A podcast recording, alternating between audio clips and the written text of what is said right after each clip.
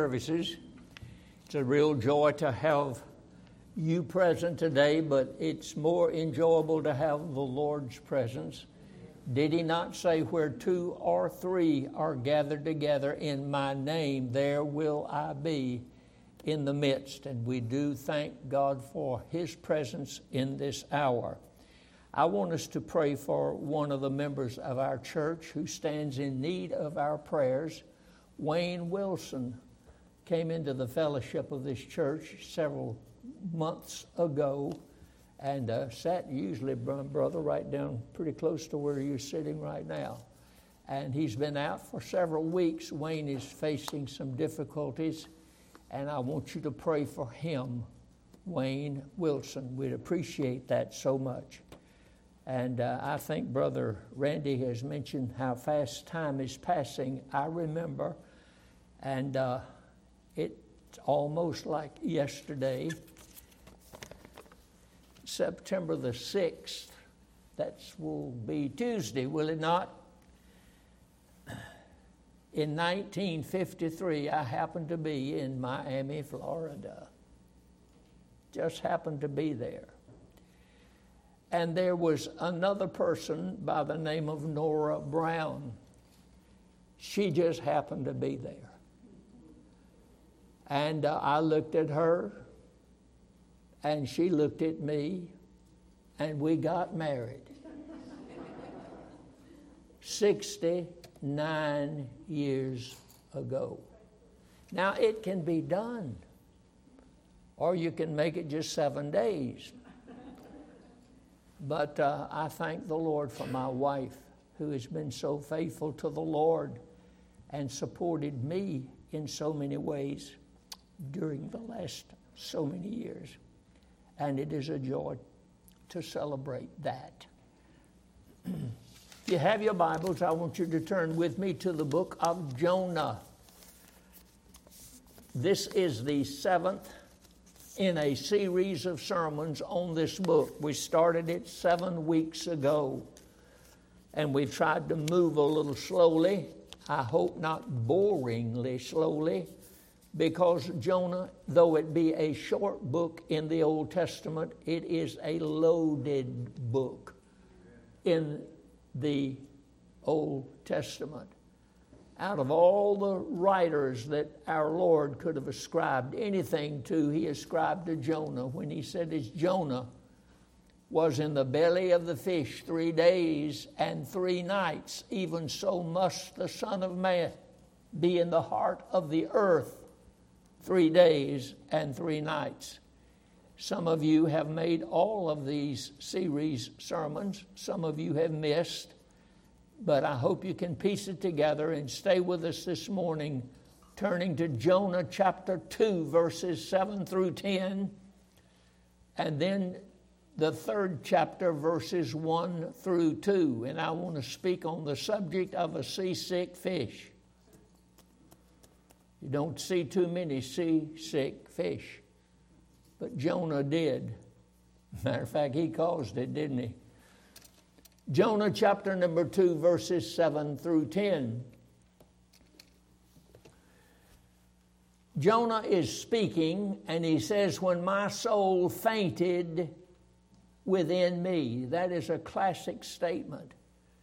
Usually, when you faint, you faint bodily and many times you just collapse.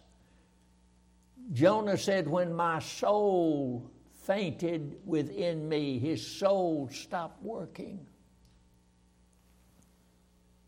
I remembered the Lord, and my prayer came in unto thee into thine holy temple. They that observe lying vanities forsake their own mercy, but I will sacrifice unto thee with a voice of thanksgiving. I will pay that that I have vowed. Salvation is of the Lord. And the Lord spake unto the fish, and it vomited out Jonah upon the dry land. Into the first two verses of chapter 3. And the word of the Lord came unto Jonah the second time, saying, Arise Go into Nineveh, that great city, and preach unto it the preaching that I bid thee. Now, Christ, our Lord, used the story of Jonah as a sign of the gospel. That's what the Pharisees asked for over in the New Testament in Matthew's 12, verses 40 and so forth. Show us a sign. We, we want to see us. It's not enough we're looking at the Creator Himself, but we want to see a sign. And the Lord said, There will no sign be given you except the sign of the prophet Jonah. For as Jonah was three days and three nights in the whale's belly, so shall the Son of Man be three days and three nights in the heart of the earth. As I said, our Lord used the story of Jonah as a sign of the gospel. Whatever happened to Jonah was but a type of what would happen to the Lord Jesus Christ over in the New Testament. The picture of the gospel in the book of Jonah is most astounding. Let me give you some examples. Number one, wicked men laid their hands on Jesus Christ and placed him on a cross. You read that in the book of Acts, chapter 3, verses 12 through 15. Acts chapter 3, verses 12 through 15. It says this Peter is preaching. And when Peter saw it, he answered unto the people, Ye men of Israel, why marvel you at this? Or why look you so earnestly on us as though by our own power or holiness we had made this man walk? The God of Abraham and of Isaac and of Jacob, the God of our fathers, hath glorified his Son Jesus, whom ye delivered up and denied him in the presence of Pilate when he was determined to let him go.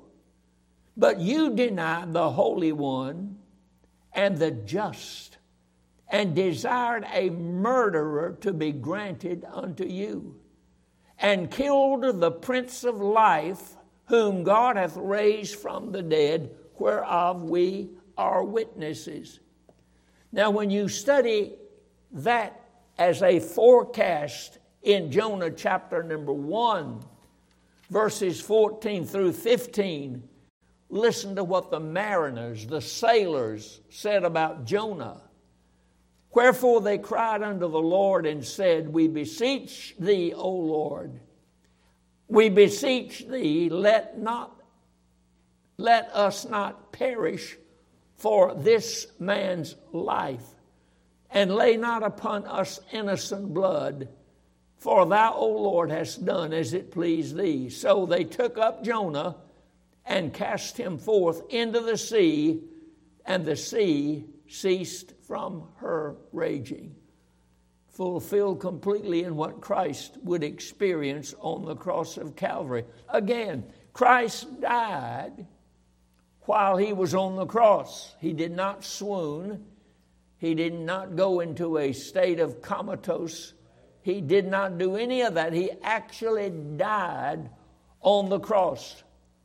According to Luke chapter 23, verse 46, that contains one of the six sayings of Christ on the cross. And he said these words Father, into thy hand I commend my spirit. And he gave up the ghost. Jesus Christ died on the cross. But also, Jonah died while in the water of the turbulent sea, not in the fish's stomach, but in the waters of the turbulent sea. In Jonah chapter number 2, verses 5 and 6. Jonah describes his situation after the men had thrown him into the stormy waters. The waters compassed me about, even to the soul. Notice, doesn't talk about his body, he's talking about his soul here. Even to the soul, the depth closed me round about. The weeds were wrapped about my head. I went down to the bottoms of the mountains. The earth with her bars was about me forever. Jonah died while in the waters of the turbulent sea. His soul fainted within him. Again, Christ's body was placed in a tomb where it remained for three days and three nights. And the fish that God had made swallowed up the dead carcass of Jonah, and Jonah was in the belly of that fish for three days and three nights. Not two and a half days, three days and three nights. It commemorates the resurrection of Jesus Christ from the dead. Again, Christ's soul, while his body lay in the tomb, his soul went down to a place called Sheol Hades and visited there. How do we know this? Well, in the book of Acts, and this is a repeat, but sometimes one of the best lessons of learning is repeating and repeating. In Acts chapter number 2, let me read that passage for you. Acts chapter number 2, verses 29 through 31. Acts 2 29 through 31. David the prophet was speaking when this was written. Men and brethren, let me freely speak unto you of the patriarch David, that he is both dead and buried, and his sepulchre is with us unto this day. Therefore, being a prophet and knowing that God had sworn with an oath to him that of the fruit of his loins, that is the Lord Jesus Christ, according to the flesh, he would raise up Christ to sit on his throne. He, seeing this before, spake of the resurrection of Christ, that his soul was not left in Sheol, that being Hades or Sheol, the Old Testament place of departed spirits. The soul of Jesus Christ went to Sheol. I believe it is clearly in verse 27 of Acts chapter 2 because thou wilt not leave my soul in hell, neither wilt thou suffer thine Holy One to see corruption. For three days and three nights, the body of Christ was in the tomb and during the three days and three nights, his soul visited Sheol, and he had a purpose for doing that. We talked about it last week. And finally, Christ's soul was reunited with his body after three days and three nights, and he came forth alive from the tomb. You have a lot to say about thanking the angels for their advertising that in the 28th chapter of Matthew, beginning with verse 6. They said to the ladies who came to the tomb, He's not here, He's risen. As He said, Come see the place where the Lord lay. And go quickly and tell His disciples that He is risen from the dead, and behold, He goeth before you into Galilee. There shall you see Him, lo, I have told you. And they departed quickly from the sepulchre and with fear and great joy, and did run to bring his disciples word. And as they went to tell his disciples, behold, Jesus met them, saying, All hail. And they came and held him by the feet and worshiped him.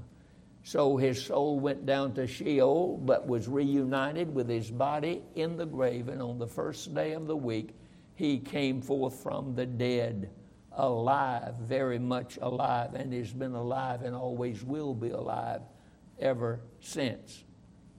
Jonah's soul was reunited with his body after three days and three nights, and he came forth alive from the belly of the fish in Jonah 2, verse number 7. Jonah 2, verse number 7. When my soul fainted within me, Jonah said in his soul, his body was already in the fish, but in his soul it fainted within him, yet he remembered the Lord, and his prayer came unto the Lord in thine holy temple. And the Lord spake unto the fish, and it vomited Jonah out upon dry land. Let's think for a little bit this morning about Jonah becoming a type of the sinner. There are many types in your Bible. A type is a picture, it is a presentation, it is a representation of something real that you're going to read about in another place in your Bible. Let me give you a quick example of that in Genesis chapter 22. Just listen to this, if you will. This is a different reference altogether. In Genesis chapter 22, God told Abraham to take Isaac and offer him as a sacrifice on Mount Moriah. Now, primarily, Isaac was a type of Christ being sacrificed on the altar at Calvary. Remember, he asked his father, Where's the lamb? And the answer was, God will provide himself a lamb, speaking to the day that Christ would in his body hang on the cross of Calvary. But also a secondary application as a type. Isaac was a type of the sinner. He would have died, and had there not been a ram to take his place and died in his stead, Isaac would have died. And my dear friends, you and I would spend eternity in hell. As Christian people, we'd spend eternity in hell had not Christ Jesus took our place. He's the ram in that particular, particular instant. I believe when you read passages like this, especially Jonah being swallowed by the fish, and then his soul going down in the watery grave of, of the mighty ocean there, uh, he must have tried to save himself. I mean, is not that a natural thing to presume? When people are swimming in uncertain waters and all of a sudden their feet can't touch the ground any longer, and they realize that their hands and their arms are paralyzed and they can't swim any longer, they begin thrashing about in the water and screaming out and doing everything in their power to keep from drowning. I believe that Jonah did his best to stay alive. He did his best to save himself. He tried to swim and stay alive as long as he could. He did everything possible to deliver himself. I believe he held his breath just as long as he could.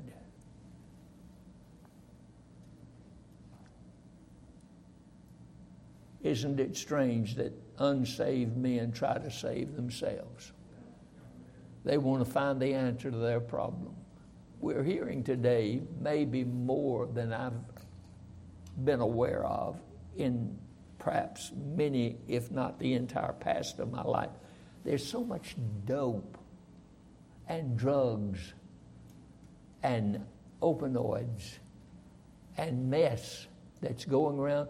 And, and, and these kids, they're so dumb, they don't know to leave it alone and they think it kind of cute.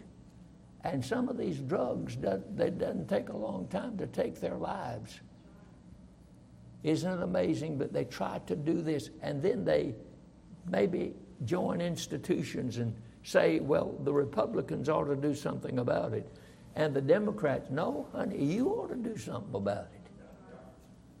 But what I'm saying is this Jonah must have tried to save himself. He was dissatisfied with his condition, to say the least. He did not enjoy swimming any longer. If he was a swimmer to begin with, he never did go back into the waters anymore. He threw that water business. Didn't like that. He wanted out of his present situation. Likewise, the sinner must hate his condition in sin if he is to be saved. And it takes the work of the Holy Spirit to bring us to that point where we hate our sins. Jonah realized that only God could save him. And one of the classic statements of theology in your Bible is what Jonah mentioned here salvation is of the Lord. Jonah came to realize in short time fashion if I ever get out of this fish, God's going to have to do something. I've scratched, I've clawed, I've tried my best to climb out every way I possibly could. I can never get out of this present condition, but salvation is of the Lord. And it is, my dear friends. Salvation is of the Lord in its entirety. It isn't that God does 50% and the sinner matches it with 50% and pulls off a salvation experience. God doesn't need you in this business of salvation, my dear friends. It is entirely of the Lord, completely of the Lord. You say, Well, I made my decision. Forget about your decision. Salvation is of the Lord. Jonah made a whole lot of decisions. They're not recorded, but I mean, he made a. If I ever get out of here, I am going to give up my camels. Yes, sir. That's the first thing's going if I can get out of this fish. Salvation is of the Lord in its entirety. Ephesians 2 8 and 9 For by grace are you saved through faith, and that not of yourselves. It is the gift of God, it's not of works, lest any man should boast. And in Philippians 1, verse number 6, having known this, that he who begins a good work in you will keep it going until the day of Christ Jesus. He speaks of the entirety of salvation being of the Lord in so many places. For instance, in the book of Romans, chapter 11, verses 5 through 6. Book of Romans, chapter 11, verses 5 through 6. Even so, then, at this present time also, there is a remnant according to the election of grace. And if it's by grace, then it's no more of works. Otherwise, grace is no more grace. But if it be of works, then it is no more grace. Otherwise, work is no more work. Salvation is either the work of man or it's the work of God. It is not a combination of the both. In its entirety. And in Titus chapter 3, verse 5, not by works of righteousness which we have done, but according to his mercy, he saved us. No free will there, no cooperation. No, would you just give God a chance? and especially this one, I love it so much. Send us your name, and when we get your name, we know you accepted Jesus. Salvation, I wish you could hear that clearly in your soul. Salvation is of the Lord. And if God doesn't move on you and save you, you never will be saved. That was Jonah's only way of deliverance, is that God had to do the miraculous. Salvation is of the Lord in its entirety. Salvation is of the Lord in its application. Does it not say in Ephesians 1, verse number 4, having chosen us before foundation of the world? Now, that really dates back a pretty good while, don't you think? having chosen us in Him before the foundation of the world. Mr. Spurgeon made a statement in one of his books I was reading this week. He said, Salvation is older than creation. Now, you think about that. Salvation is older than creation. There were no angels around to serve on an advisory of the board. You think God made the angels so he could call them and say, Now, fellas, I've been thinking about saving a few folks, and I really need some help on this. Give me, give me some input. No, he didn't do that. He did that before he created angels.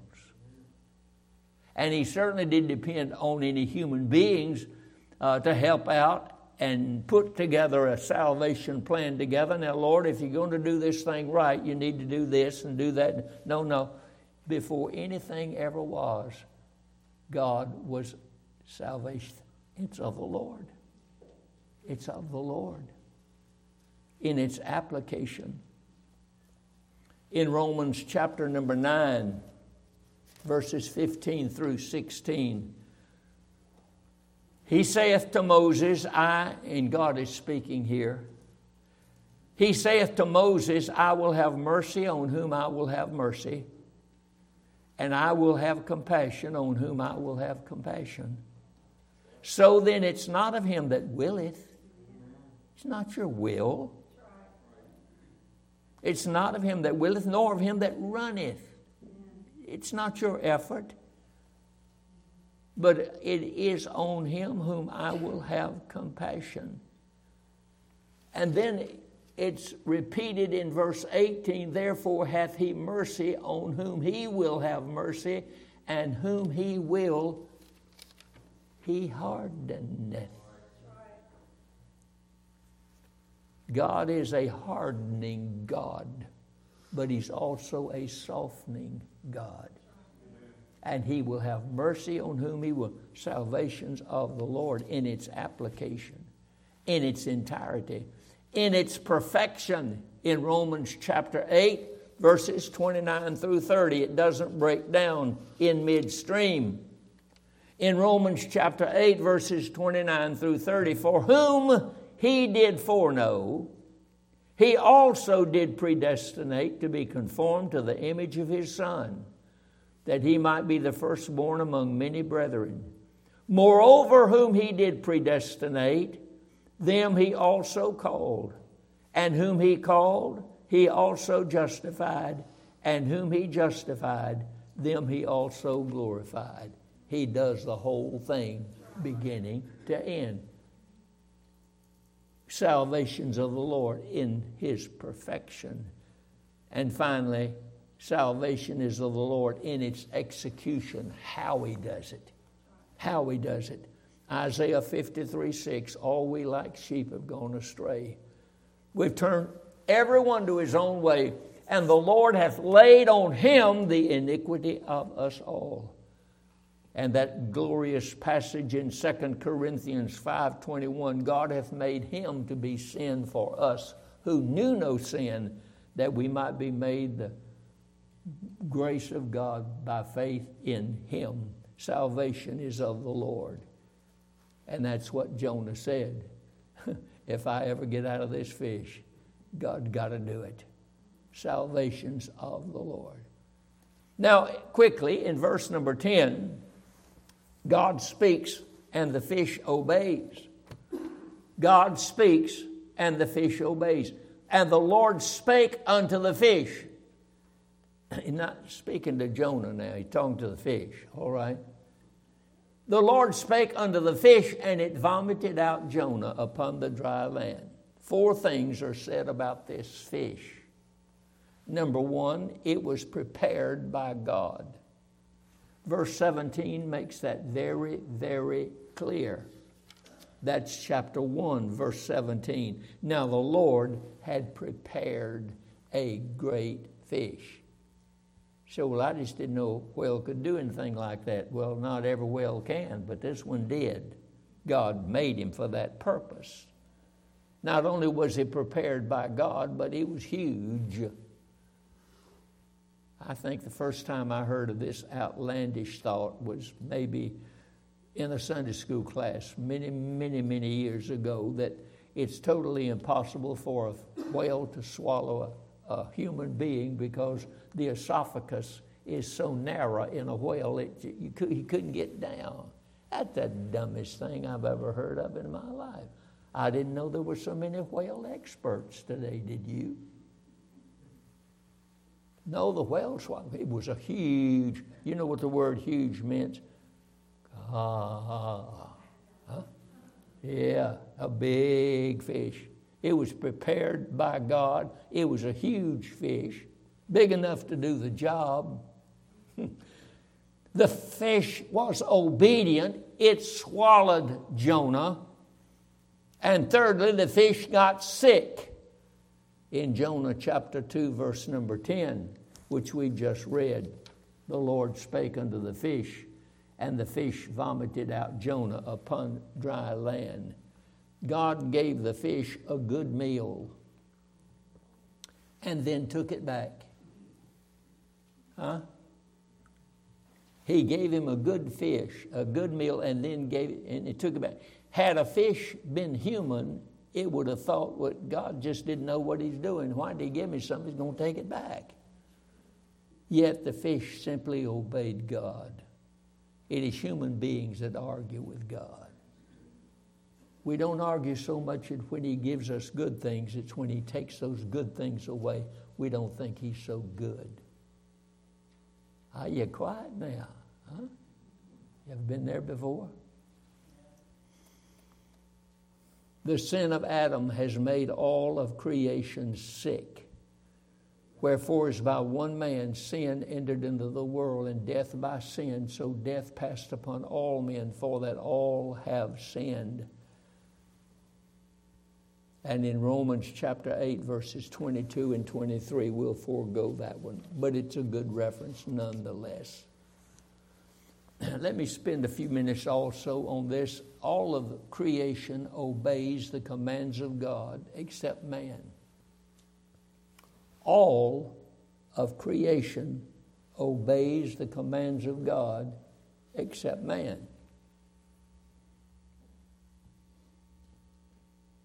Who continues to rebel against God. Balaam's donkey obeyed. I really love the stories and the narratives that are set forth in the scripture. When God told Balaam that he could go and preach all he wanted to, but he wasn't to say anything bad about his people. And Balak hired Balaam, the preacher, gave him some money, said, Tell you what, you go and curse the children of Israel, and I, you'll never want for anything else in your life. Well, he got on his donkey and he headed out down the road to curse the people of God. And all of a sudden, the donkey did something very strange. The donkey just pushed over against a fence and it pinned the leg of Balaam to that fence. And Balaam just took a stick and popped that mule over the head. And he went a little bit further. The donkey saw the angel of the Lord.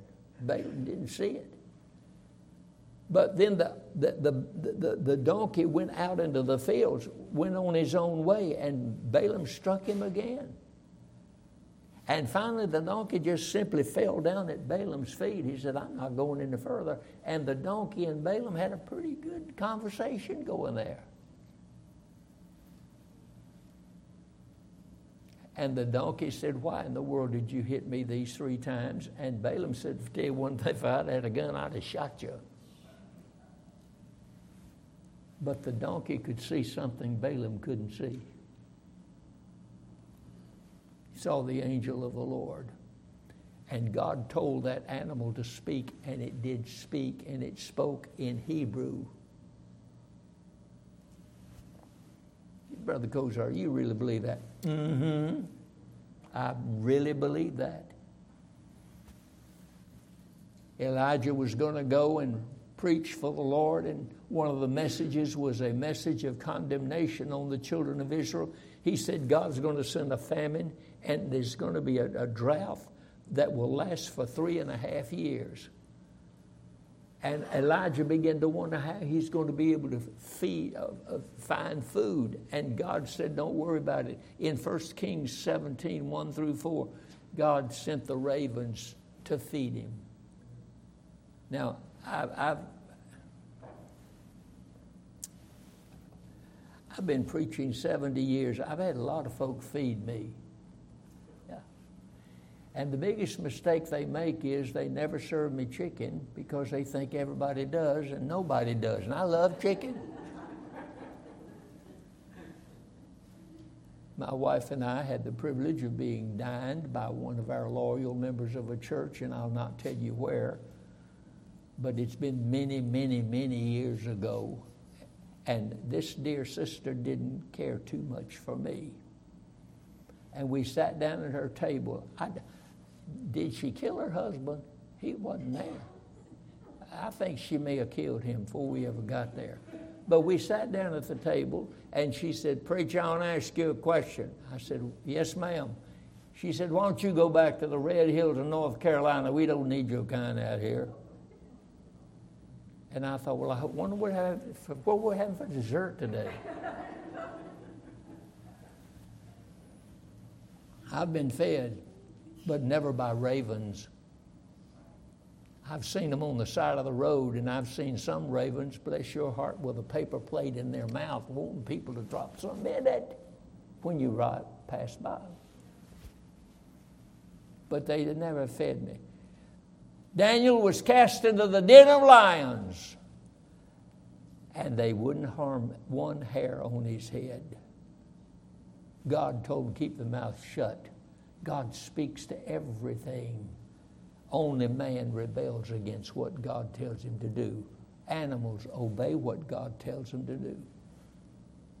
Peter's rooster obeyed, did he not? He said, I didn't know Peter had a rooster. Well, he sure did. And God said, You know what? You're going to deny me three times before that rooster ever crows. And when that rooster, rooster crowed, Peter remembered he had denied the Lord three different times. Just as, caused? What caused that? God told that rooster to crow. And he told him when to crow. The Hebrew children were cast into the furnace of fire. And Nebuchadnezzar said, We threw three of them in the fire, and now we count, and the count is there are four down there, and the fourth one looks like the Son of God. And the children of Israel were taken out, and they didn't even smell like smoke. God did that. Christ Jesus was being chauffeured by the disciples across the Sea of Galilee, and the storm broke up, broke up the. It looked like it was going to break up the ship. The wind, the waves were destructive, and and and the, the disciples said, "Master, carest thou not that we perish?" And the Lord awoke from his sleep and said, "Peace, be still." Happened just like that. The demons obeyed when the Lord went over to Gadara, and there was a demonic who had about 5,000 demons possessing him, and the Lord cast them all out. Not only did he cast them out, but he threw them in the hog pen or over the cliff where the hogs could eat the demons, or they'd have to go into the demons. That's awfully interesting to me because they were in the bootlegging business. Jews weren't supposed to raise hogs. Don't worry about it, it'll come later. Yet a man thinks he can flaunt himself before Almighty God. God provides a complete salvation. Look once again at the magnitude of verse 10. Jonah 2 10. And the Lord spake unto the fish, and it vomited out Jonah upon the dry land. Don't forget, this was a huge fish. God not only made the fish, He made him a huge fish. This was a big, it's translated over in Matthew as being a whale, probably was a whale. But something like that, a huge fish. And Jonah had been in the belly or the esophagus or the abdominal cavity. His body had been in that cavity for three days and three nights. And now the fish gets sick and spits Jonah out. Wee. I don't know how close the whale could get to the land. Because if he got too close to the land, he'd land bog himself. I believe he was out on the water quite a ways, but he spit Jonah up, and he didn't say, Now, Jonah, you, you're going to land in the water, but you get there the best way you can after I get rid of you. No, he landed on dry land. You believe that, Brother Kosa? With all my heart, I believe that. Yes. God provides a complete salvation. This was a miracle in itself. As I said, the fish could only get so close to shore, and yet the fish spotted him and spouted and vomited him out, and Jonah hit dry land. He did not land in the water and have to make it by himself the rest of the way. Listen to this statement Our blessed Lord Jesus was carried into the tomb, but nobody carried him out. I've got the power to lay my life down, I've got the power to raise it again. It was a complete resurrection from the dead. So much that Christ said finally on the cross, It is finished. It means it cannot be added to. Look at chapter 3, verse number 1 in Jonah. And the Lord, the word of the Lord came unto Jonah the second time, saying, Arise, go to Nineveh, that great city, and preach unto it the preaching that I bid thee. God's commands are not optional, and God's commands are not debatable. When God tells you something to do, you best get after it. You say, Well, don't I have a choice? I wouldn't advise it. If God tells you something to do, best you do that. And usually, when God tells you something to do, you'll be able to find the principle for it in the Word of God. It won't be something crazy like, well, uh, that's the reason my uncle, uh, he preached in the rattlesnakes, uh, you know, they, they wouldn't bite him because God told him the snakes wouldn't bother. Do something right, will you, one time in your life. Don't play with snakes. God's commands are not optional nor debatable. He means what He says.